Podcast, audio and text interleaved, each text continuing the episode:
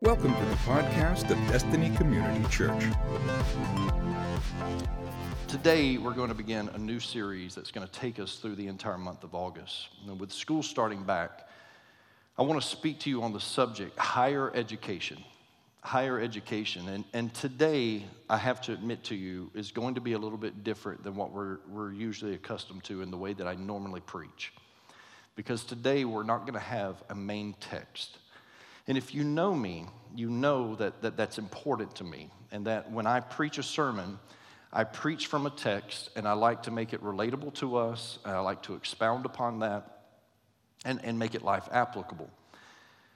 Today, I need to lay down the foundation for this series. And so I'm not going to have a main text, but what I am going to have are a lot of supporting scriptures because I, I, believe that when we lay this foundation today, it, it's going to set the tone for the rest of this series. So today is important. And, and I'll tell you this even on Friday, God changed my direction for today. And so bear with me. Let, let's go through this. But I just believe that God is going to reveal his character to us in this room today. And I believe that there's going to be lives that are changed and souls that are saved. Amen? I said, I believe there's going to be souls that are saved today. Amen? When I was in high school, back during the Civil War.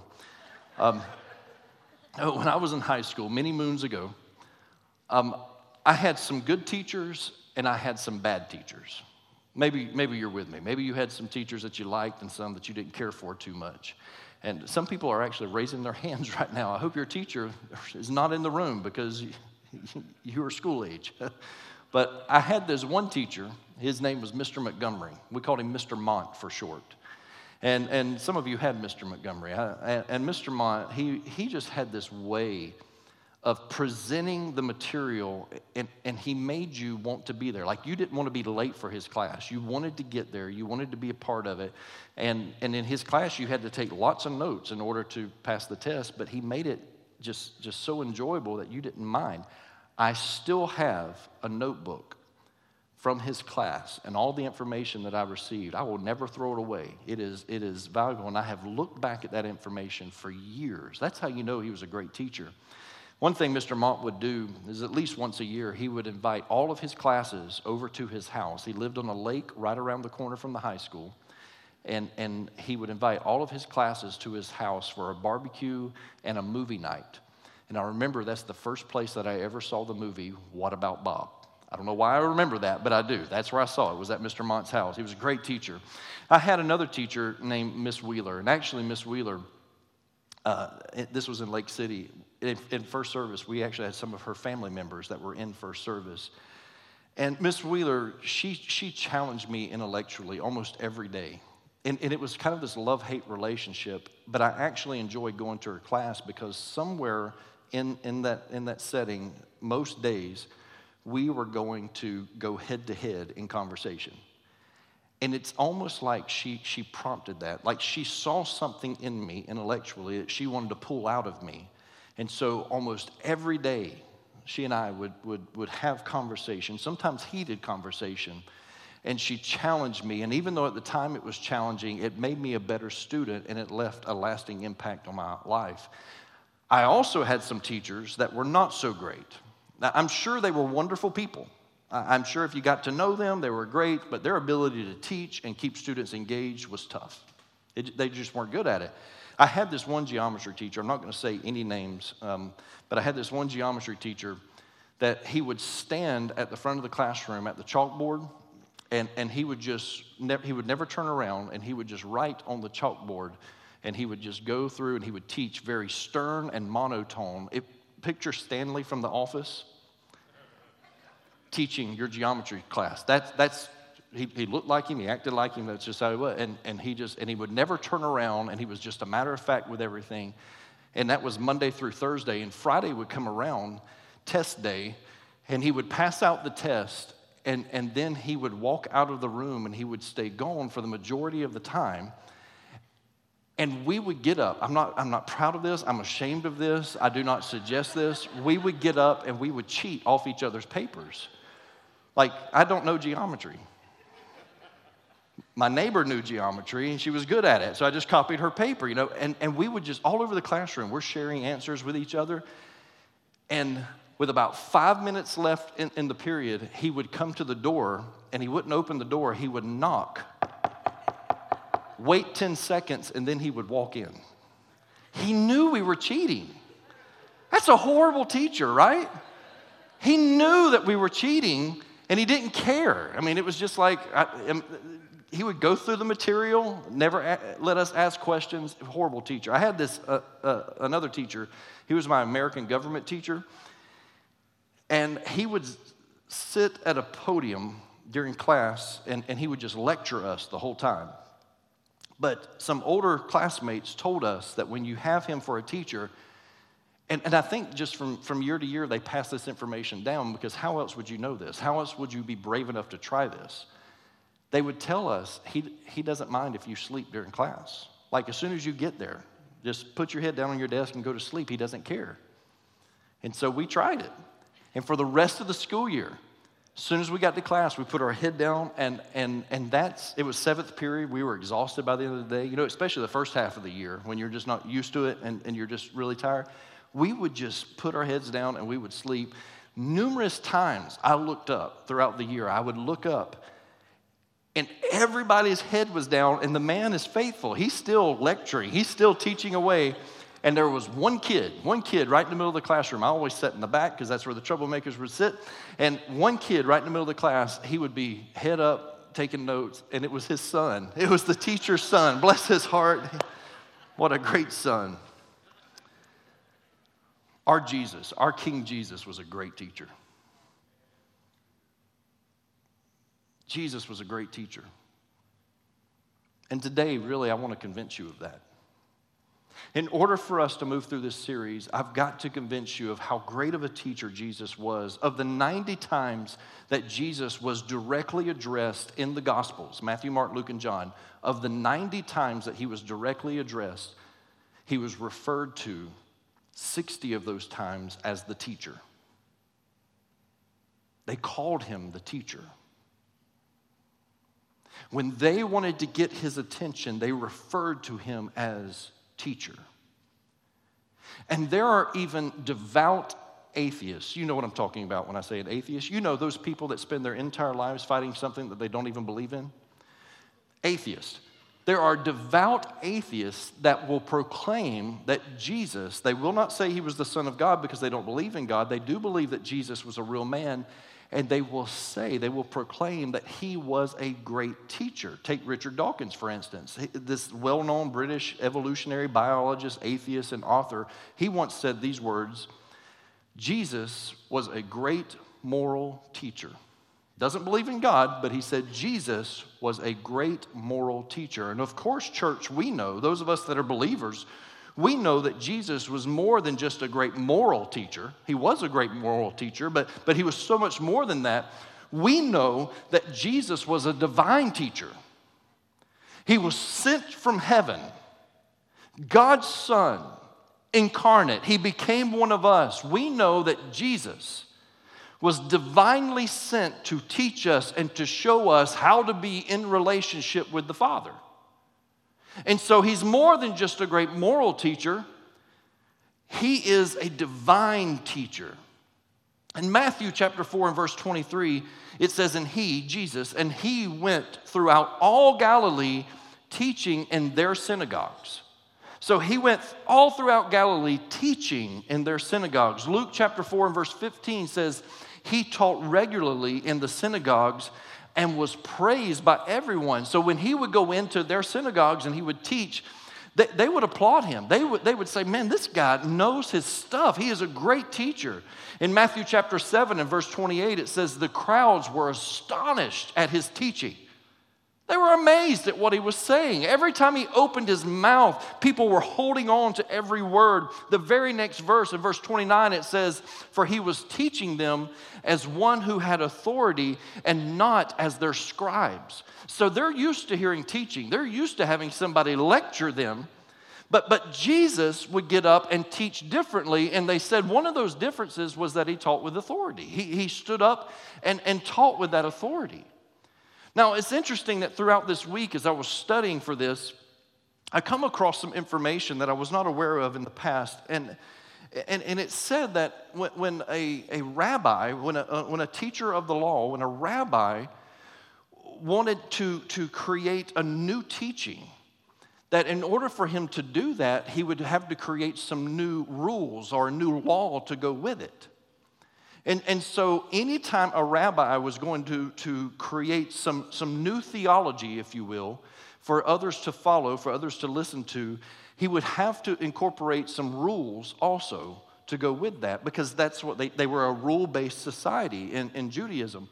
Jesus shows up on the scene, and instead of creating rules, they ask him, they said, Listen, teacher, which one is the greatest commandment? Talking about the Ten Commandments.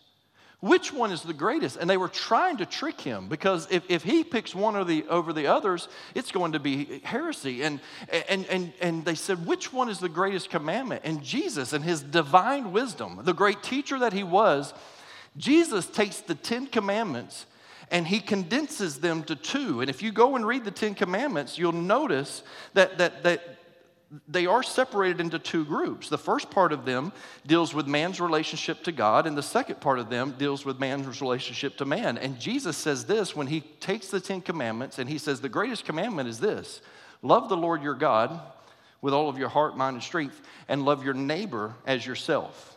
Man, you don't think that's wise? What a way to, to, to just teach in the moment of, of the conversation. He said, if you want to know what's great in the kingdom, if you want to know what the greatest commandment is, you love God, then you love man, and you'll get it all figured out. That, my friend, is the great commandment. That, that, is, that is what we are to do as, as we love God and love people.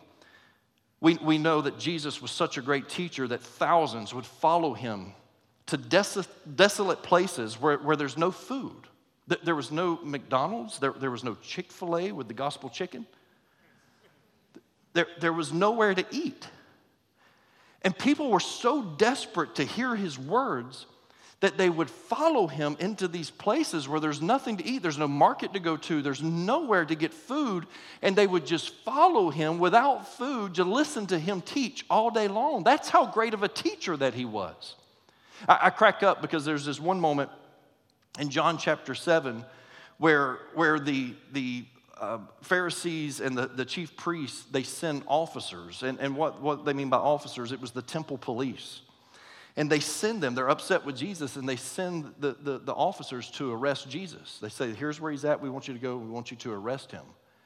So the officers, the temple police, they go to where Jesus is teaching.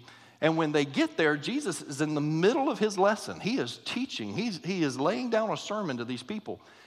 And they walk up, and instead of walking up and arresting him, they walk up and, and they become enamored by what he is saying.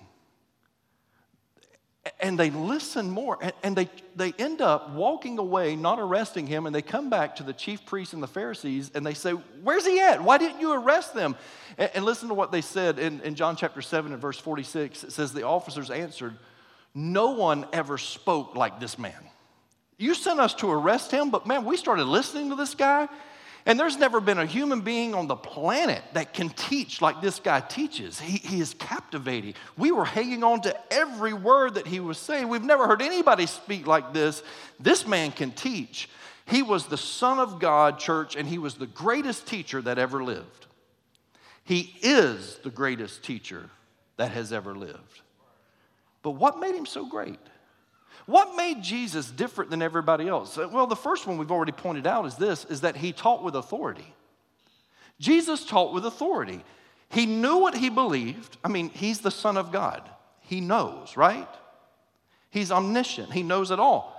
He knows what he believes and he's not afraid to share it. See, some of us, we know what we believe, but we're afraid to share it.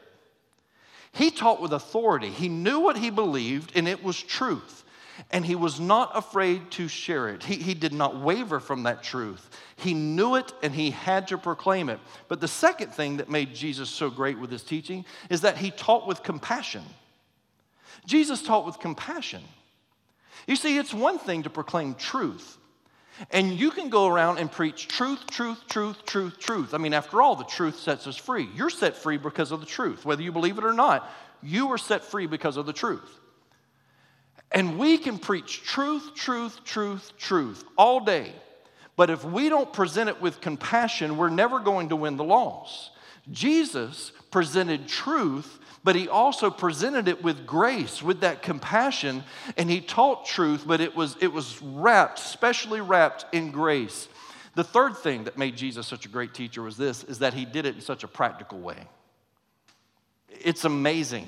His words the reason why people were listening to what he was saying, the reason why people wanted to hear what he had to say, is because Jesus knew how to relate to the common people. And he would use analogies and metaphors and parables. He was a master at this. And it made him such a wonderful teacher. Last year, I had somebody come to me and they said, Pastor, and, and I know where this conversation came from. It, it, they didn't think of this. It came from another conversation that they had with somebody that doesn't like me very much. You ever had anybody not like you very much? Just say, God bless them. That's right. Just declare it right now. Say, God bless them. No, say it like you mean it. Say, God bless them. I didn't say it. I was not praying for those people that I won't, no, no, no, but you did. Thank God you did. No, I'm just kidding. I'm just kidding. No, they had a conversation with someone. They came to me and they said, Pastor, you, you teach and you share too many personal stories. I said, hmm, well, you would have hated the way that, that Jesus taught. I mean, if you just want me to go line by line, if that's how you want me to teach, uh, it's, it's really not the way that Jesus did. I promise you. And if you know me, one of my big pet peeves is scripture. We're going to have scripture whenever someone gets up in this pulpit. And if they ever do, they won't be back. And you can ask my staff. We have had people long ago in the past that preach at Destiny Community Church, and they never shared a scripture, and they've never been back. It happened once, and that's the only time it's ever happened. I believe in, in, in, presenting the scripture, but I also believe in presenting it in a way that we can get it, that we can understand it. And, and the reason why I use my, my personal stories is because I don't know yours. But if you want to come lay it all out for me, I'll use you in a sermon. Ask my kids. I have preached many sermons using them as examples. So praise God for that. Amen? He taught with authority, he taught with compassion, and he taught it in a very practical way and he knew how to relate to the common people and instill the kingdom principles into their hearts. Jesus was the greatest teacher, and this month, church, we are going to allow him to teach us from the greatest textbook that there ever was and ever will be. And each week, church, we're going to tackle a different subject and allow God to take us to school. You've never been to school unless God drove the church, the, the, the school bus uh, to, to get you there, right? this month we're going to allow God to take us to school. And in this series, we're going to look at the mathematics of God, we're going to look at the grammar of God, we're going to look at the geography of God, and we're going to look at the history of God as we learn more about Him and His character. And we're going to allow Jesus to use the, the textbook to teach us. But today, today, just for a few moments here, I promise you, I'm, I'm going to get done quickly, but just for a few moments, let me talk to you on this subject. It's the social studies of God the social studies of God. Social studies is not limited to just one subject. It's interesting because it's rather a field of studies, including the subjects of, of history, geography, economics, civics, sociology, and other subjects, including sometimes politics, that relate to how we live and exist with one another. And, and the, the primary purpose of social studies was to help young people make informed and reasoned decisions for the public good of, as citizens of a culturally diverse, democratic society in an interdependent world, not independent, an interdependent world. Originally, social studies was designed to help students learn from the past to do better in the now in order to create a better tomorrow. That's why they created social studies. Now, now listen to me.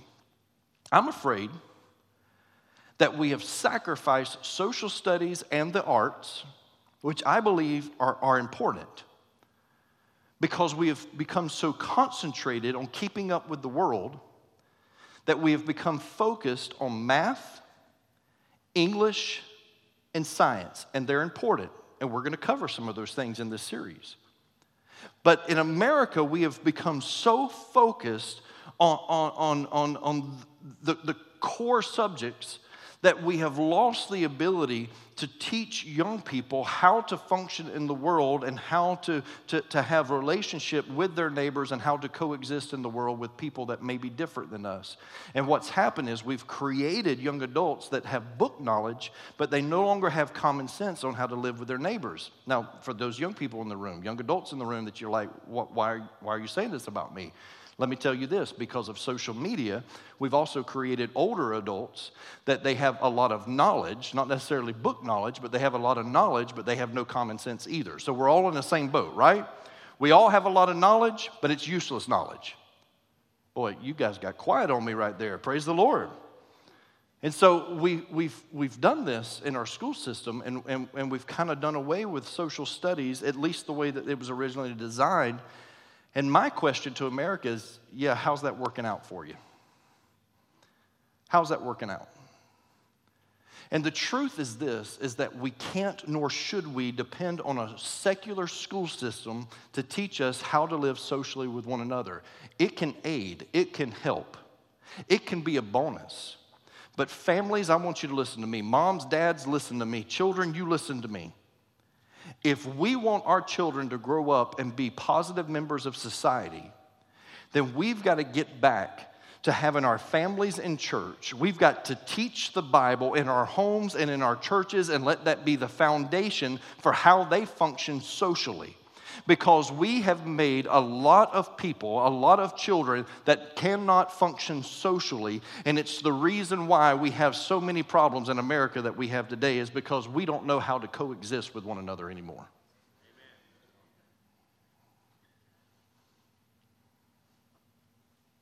On the other hand, we've got the greatest teacher the greatest teacher of all time with the greatest textbook of all time, and he had a few things to say on how we should interact with one another.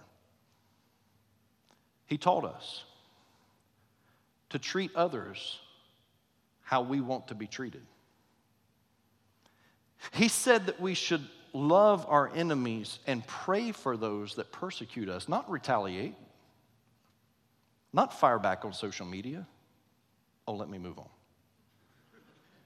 He said, Don't just lend to those that can easily repay you, but lend to the less fortunate and expect nothing in return, teaching us to have a benevolent heart like he had a benevolent heart.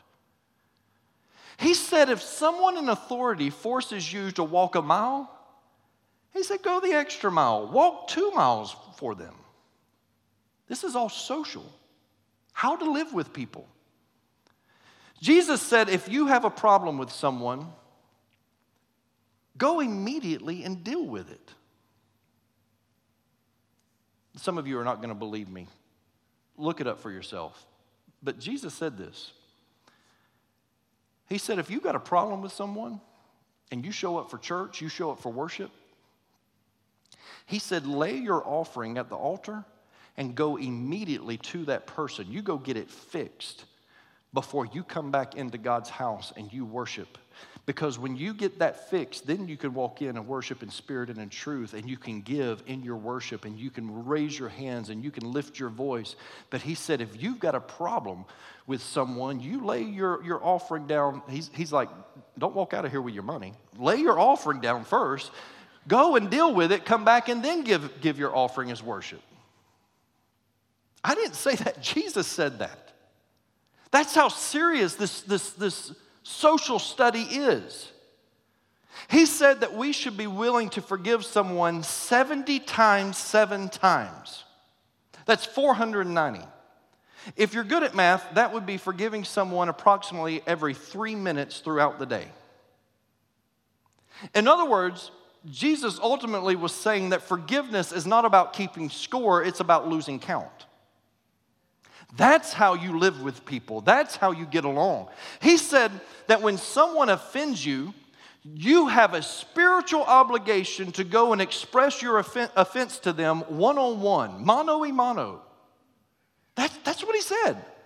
He said it's your responsibility when you've got a problem with someone, when they've done something to offend you, you go and talk to them one on one. Don't go and tell all of your mutual friends trying to get an army on your side.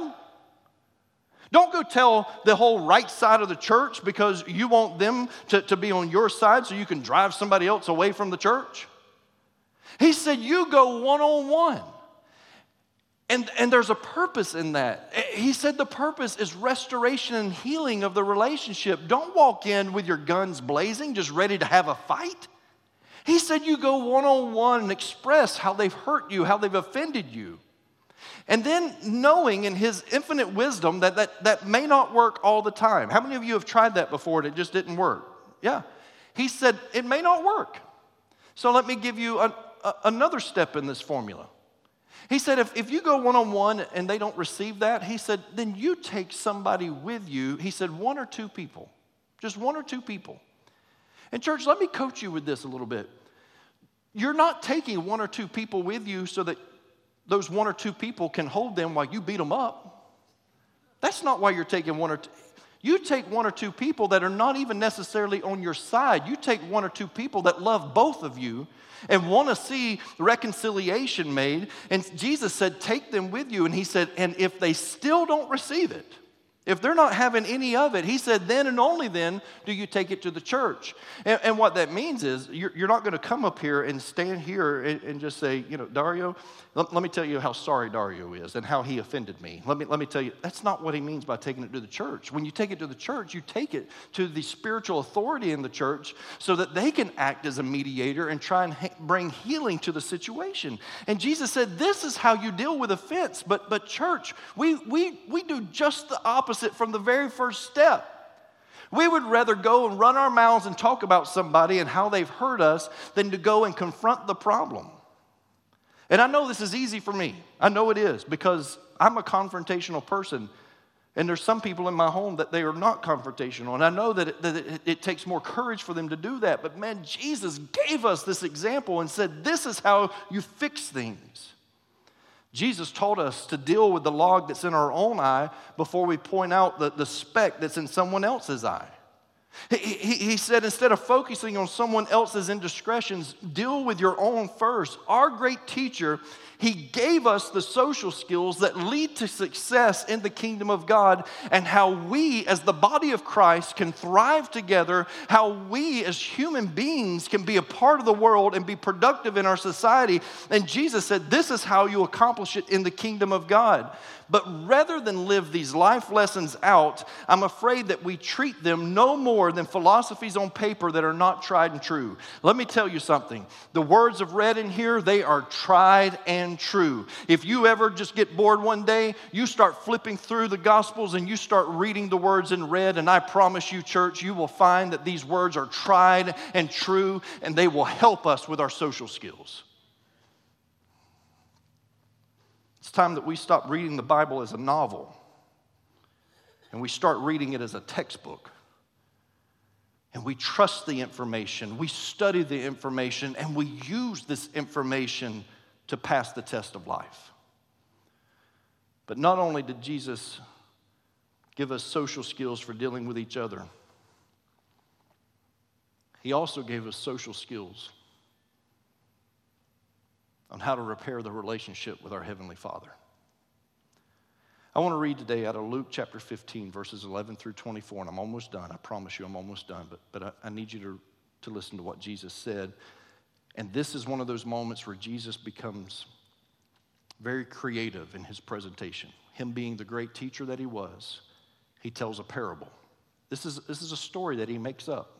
It's not a true story, it's a story that he makes up to share a, a heavenly principle, principle in an earthly way. He just wants to make it very relatable. And so here's what he says Luke chapter 15, verse 11. And he, Jesus, he said, There was a man who had two sons.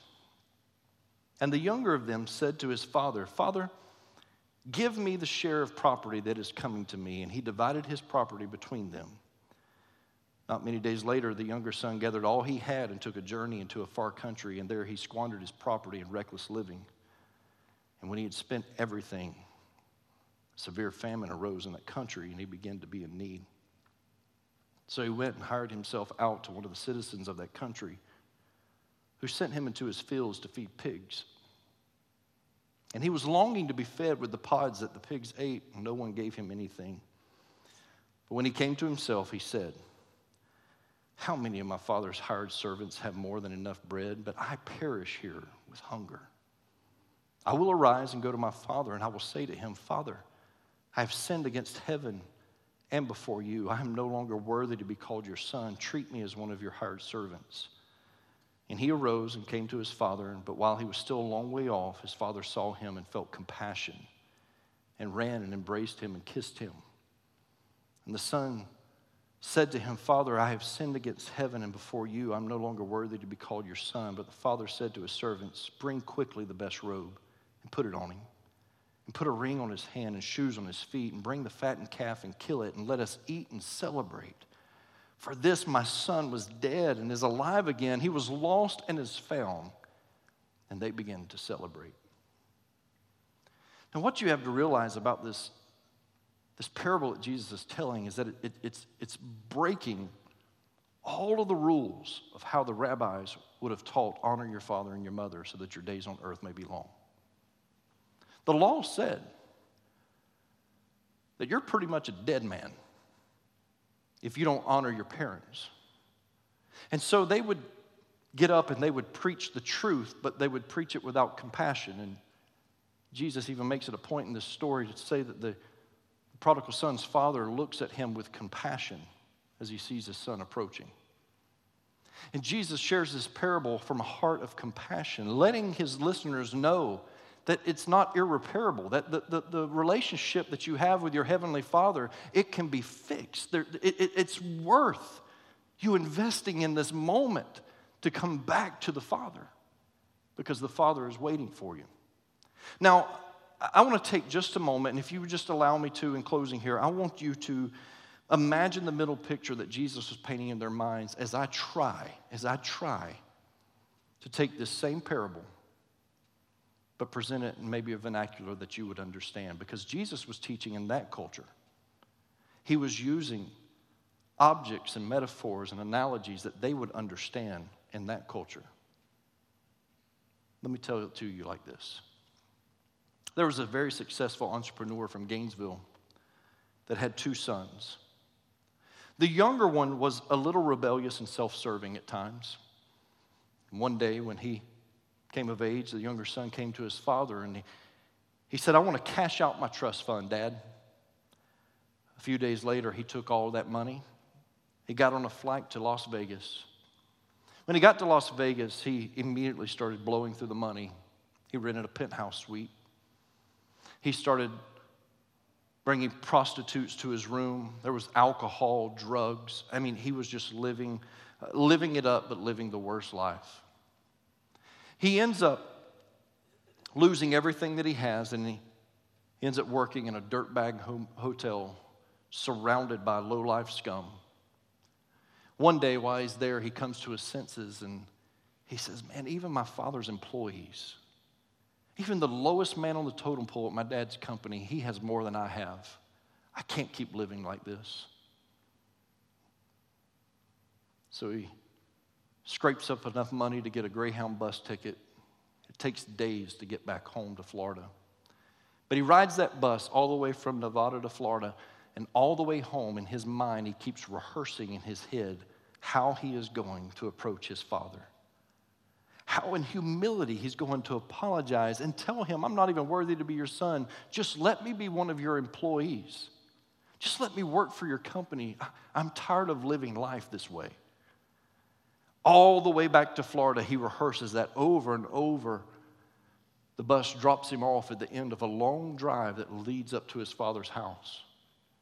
He was glad that the, the house was so far off the road because he didn't want anyone to see him get off the bus. He was so covered in shame and guilt. And he starts that long walk up that driveway. But as he's walking up the driveway, he looks off in the distance and he sees a man coming towards him.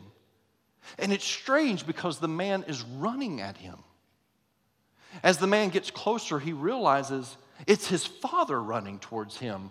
And he begins to think, oh no, what's he gonna do? He has to be so angry at me. He has to hate me for what I've done. I've blown through my whole inheritance. What, what is he gonna do? And I could see him almost bracing himself as he's ready for his dad to drop kick him as he gets there. But to his surprise, his dad runs up to him and wraps his loving arms around him. And he says, Welcome home, my son. He says, Dad, Dad, listen, I'm not even worthy to be your son. I just want to work for your company. And I can picture the father taking his hand and putting it over his mouth. And he said, Shh. He looks to one of his employees and he says, I want you to go and get the keys to my brand new Jaguar. I'm going to give it to my son. Does he deserve it? No. Did he earn it? No. I'm just so happy he's home. I want him to have it. He looks at another one of his employees. And he says, I want you to take him to the mall. I, I want you to buy him a whole new wardrobe. He looks rough. I, I want you to buy him a, a, a, new suit. I want you to put new shoes on his feet. Matter of fact, I want you to buy him a pair of Jordans. That's what I want you to do. Really, buy him three or four pair of Jordans and those nice clear boxes that he can put in his closet where he can put them in the boxes. I'm not saying I have any, I'm just saying maybe. He looks at another one of his employees and he says, I want you to call the most expensive restaurant in Gainesville. And I want you to get them to cater a celebration. And I want you to invite all of our friends and all of our family members. Because my son, that was dead to me, is now alive. Can you imagine how overwhelmed that son must have been? It's not what he was anticipating. It's not what he prepared for. There's so much grace and mercy in this moment. But, church, what you have to realize is that the Father has been working on his welcome home speech longer than you have been working on your I'm sorry speech. Because the moment you rebelled, the moment you turned from him,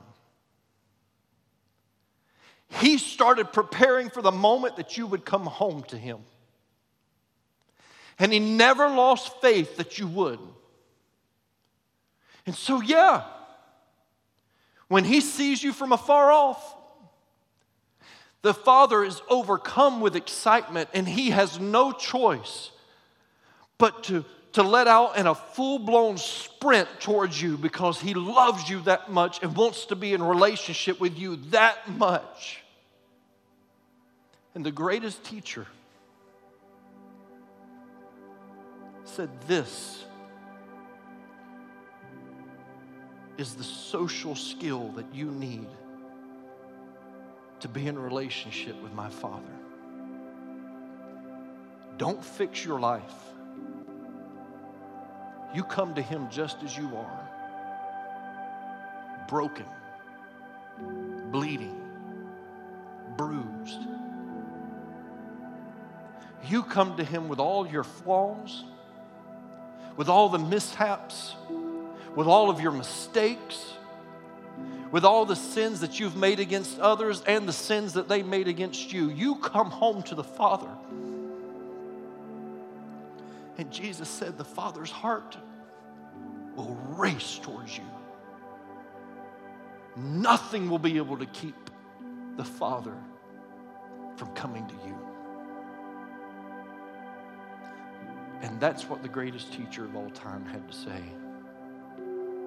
about our relationship with our Heavenly Father. Thank you for listening to the podcast of DCC. For service times and directions, log on to www.destinycommunitychurch.org. Thanks again for listening.